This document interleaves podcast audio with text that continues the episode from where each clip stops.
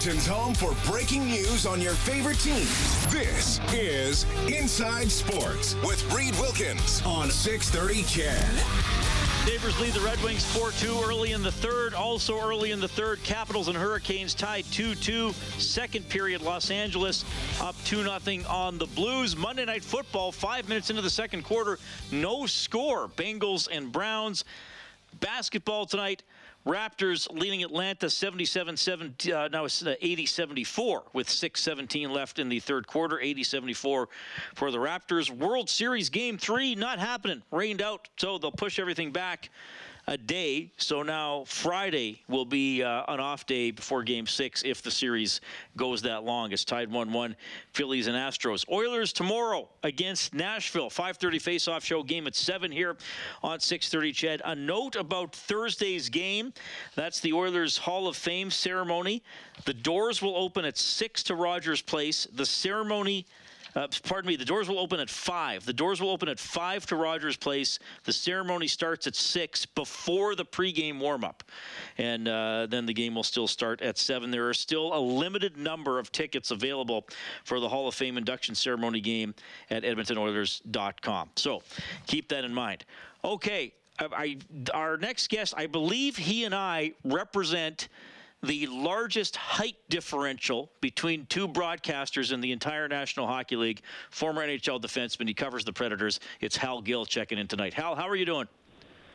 I'm doing fantastic. Uh, Edmonton is treating us well so far. Okay, I, I, you're always so kind to me to come on the show. Like, did you just get in and you'll be like, "Yeah, I'll go on Reed's show." What's what's going on?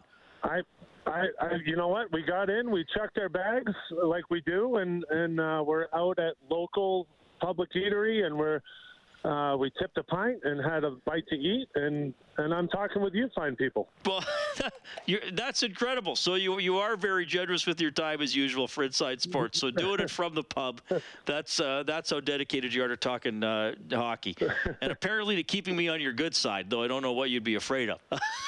Hey, I'm trying. I'm trying. You hey, know, uh, it's not the size of the dog; it's the size of the fight in the yeah. dog. Right? oh, thanks, buddy. I appreciate that. uh, okay, let's speak. It's it's Halloween. Uh, scariest player you ever played against? Oh my goodness, um, uh, Bob Probert was. Uh, I think Pro, Probert was the, the scariest. Um, uh, you know, Manson was was pretty scary too. Just the voice, uh, you know, it felt like the Grim Reapers are over your shoulder. Um, and then I say that, then of course there's a Grim Reaper, Stu Grimson, it was pretty scary. Um, you know, that, that, there's a long list of scary players out there. Yeah, well, I Speaking think. Speaking of fighting a dog, you could throw Ty Domi in there. That's a good point.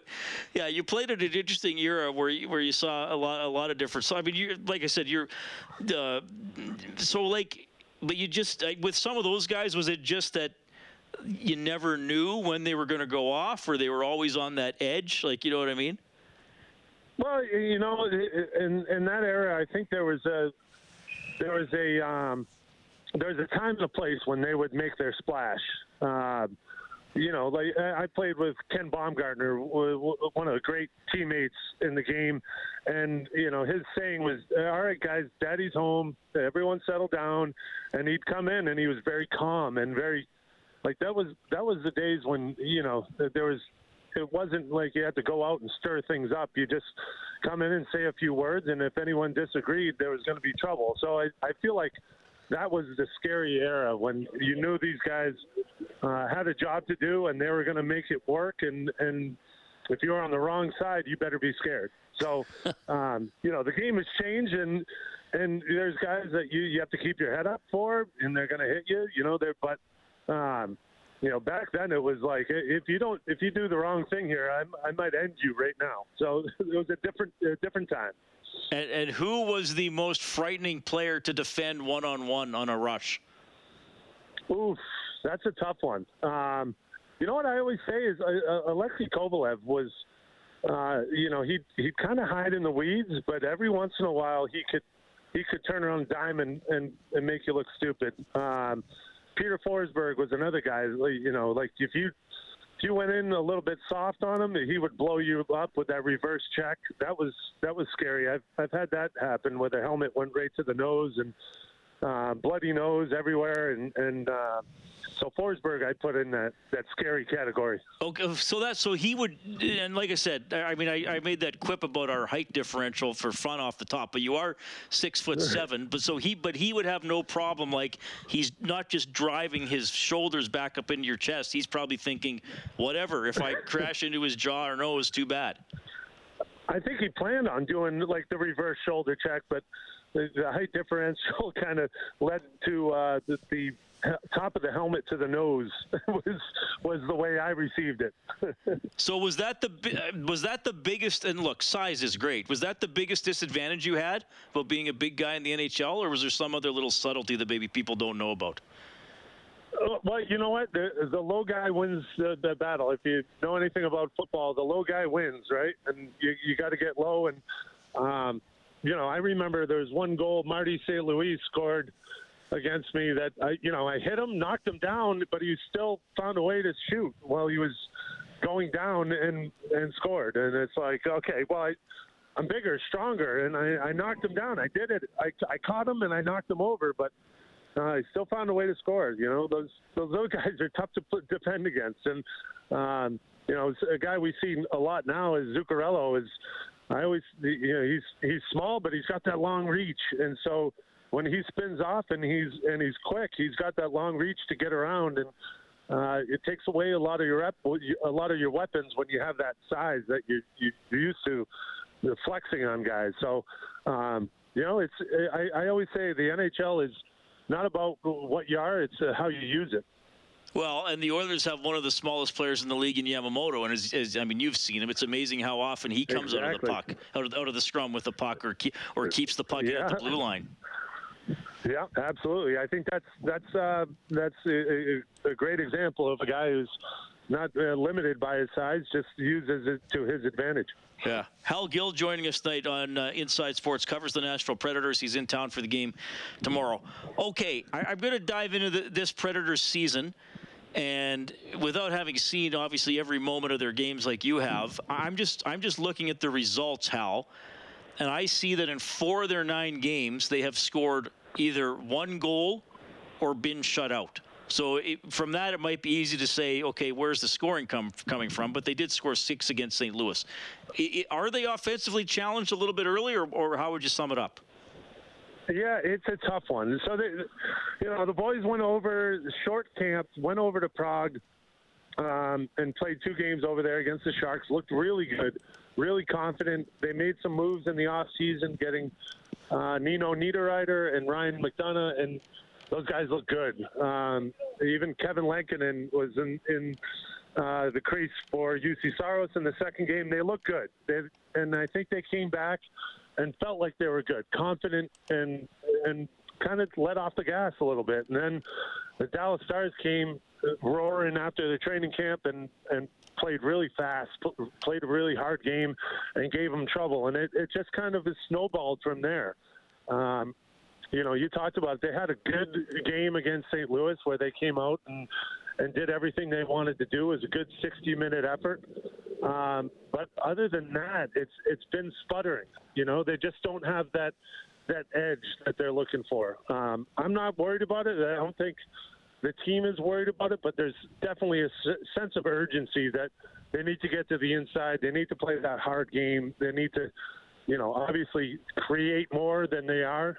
Um, I don't think there's a panic, though. I think it's it's just a sense of urgency. Yeah, well, and, and you know what it's like off the start of the season. You have a nine game stretch, you go three, five, and one. It happens in February when you've banked some points, doesn't stand out. But off the start of the season, yeah. maybe it, it, it, sticks out, uh, it sticks out a little more. Uh, you mentioned some of the names. Um, you know, Saros has been an outstanding goaltender. Give Oilers fans a predator or two to keep an eye on tomorrow that maybe you think, and I'll ask you to it this way, that you, you think might be vital in the outcome of tomorrow's game. And I can't ask you that without the context of um, you know, who might go up against McDavid and or Draisaitl along the way. yeah. Well, you know what? They had McDonagh playing with Ekholm, and Ekholm moved to the right side, and they were playing like that for a while. They switched it up and, and kind of balanced the defensive pairs. So uh, I'm anxious to see what John Hynes does tomorrow as far as matchups. Like how how is he going to play that? He's got some young defensemen and Alex Carrier, who's who's good and strong and and uh, very mobile. Uh, Dante Fabbro has has looked good at times, and I, I like his game right now. Um, but you know, Jeremy Lauzon is the other guy that's that's mixed in with Josi Ekholm and McDonagh, and so um, they're balanced pairs. I don't know how they're going to match up. So we'll see how that goes if Hynes decides to load up one D pair. But right now they're all spread out, and they're trying to go with a, a full, uh, you know, three pairs, four lines mentality. Like everyone's got to play, and um, I, I think ultimately John Hynes wants to whittle down the lineup and, and play who's going hot, who's playing well, and you know as the game goes on, they're going to give guys more ice, and you have to work for it, you have to earn it, and so we'll see how it goes. Cody Glass has been a guy that, um, you know, I don't know if you how how well you followed him, but he was in Vegas and he had some troubles. He went to Milwaukee last year, and um, they really like him. He had a great camp this year. He learned a lot in Milwaukee, got his confidence back, and he's on the second line playing with Nino Niederreiter and uh, Mikael Granlund. So that's going to be something that you w- might want to keep an eye on because he's a great young talent. He's got a lot of upside. Uh, they're just they're just hoping he can find that and, and see how it goes. The other the other thing is is Johansen is playing with Duchene and Forsberg, and those guys just need to, to produce more. You know, we all know what they're all about. They just have to go out. They have to be um, the big line that they're looking for and, and, and get things going for them. So those will be my things to look for tomorrow night. All right. And Hal, before I let you go, the road trip here for the Predators Oilers, Flames, Canucks, Kraken, Avalanche. So the long. Yeah. Western trip. Um, did did you enjoy those as a player, getting out on the road for a while, or did you know the the longer trips and the different time zones did that wear on you a little bit? Listen, I love getting on the road. I, I think this trip comes at the best time for the Preds. If I was in that locker room, I'd be so excited right now to to get away from everything. Uh, you know, set everything down, leave everything at home as is. Uh, tell the wife and kids, uh, you know, take care. I'm going to do. It's all business right now, and um, you know, you get on the road, and that's kind of when you you find out a, a lot about what your team is. You know, you, you go out and play good defensive hockey, battle games out, and hopefully get some wins on the road, and then and build that confidence. So I, I think um, I would have loved this trip, and I, I think these guys are gonna. It, it's at the right time. They need that. They need to get away and and refocus, uh, dial it in, play hard nosed defensive games, and and try to get some wins on this trip. It's not going to be easy, but I think that challenge is what they need right now. Yeah, well, and I mean the Oilers didn't have a long trip here; they just played three games, but I think that was their mentality too: get out, bond a little bit, yeah. and and work hard, and they won all three games uh, on this past trip. Hal, and that's the best. That's what it's all about. Thank you so much for doing this. I know you probably got a pint waiting for you. I always love having you on the show. Hopefully, I'll see you at the rink tomorrow morning, man. All right, sounds good. Thanks for having me, guys. That is Hal Gill checking in tonight, former NHL defenseman, now a broadcaster with the uh, Nashville Predators. Uh, I love uh, having Hal on the show. Always has a good tale or two. Played for the Predators near the end of his career as uh, as well. So yeah, they're having uh, a bit of a sputtering start so far to their season. But he mentioned some of their key players, and of course Saros is an exceptional goaltender. So that's the matchup for Edmonton tomorrow morning. Uh, one guy who loves playing Nashville is Leon Draisaitl. We'll look at that when we get back to Inside Sports. Are you okay? He slimed me. That's great! Actual physical contact! Can you move? Ray, Ray, come in, please. I feel so funky. Spengler, I'm with Venkman. Oh, you got slime! Hi, this is Darnell Nurse from your Edmonton Oilers, and you're listening to Inside Sports with Reed Wilkins on 630 CHED. Yes, Ghostbusters. Classic. He slimed me. I didn't mind that Ghostbusters Afterlife they made a couple years ago. That was pretty good. But the first Ghostbusters, an absolute classic. Clearly not a horror movie. I can still watch that movie all the time, and I do. Yes. So, uh, Anytime it's on TV. Yes, very good. I mean, it has some creatures in it and stuff. Yeah. But I, I, I would be surprised if anybody found it scary, unless yeah. you really have a phobia of marshmallows, perhaps. Yeah, yeah, that's true. In that case, you probably have bigger issues than watching a scary movie. I will say though, the, the at the very beginning of the first Ghostbusters movie, the the librarian that turned around and was a ghost, that one got me for a little while. Oh, she was pretty scary. Well, you were probably just a young lad at the time. Oh, I I don't. prob- I don't remember that scene. Yeah. I think I've forgotten more about movies that I that I, I, I as I've said.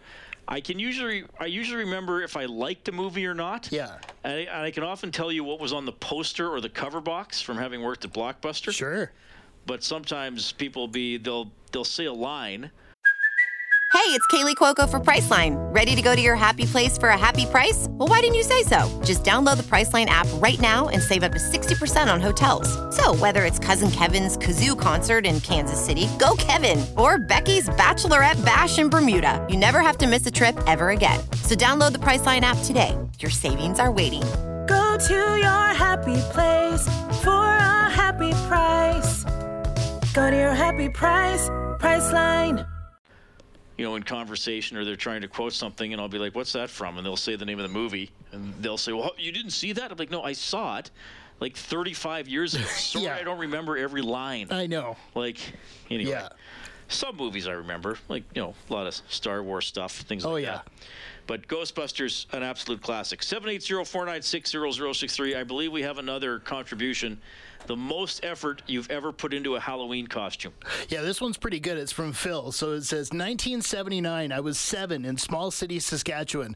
I wanted to be Spider Man so bad, but costume options were limited. My well intentioned mom put a red t shirt on me with spider webs drawn on it.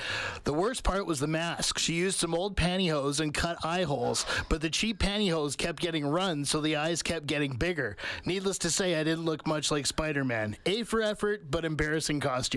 Well, I think your mom was doing the best she could. Uh, Spider Man is uh, a classic. I, I would probably go as Spider Man, though I don't exactly have the physique of a hero.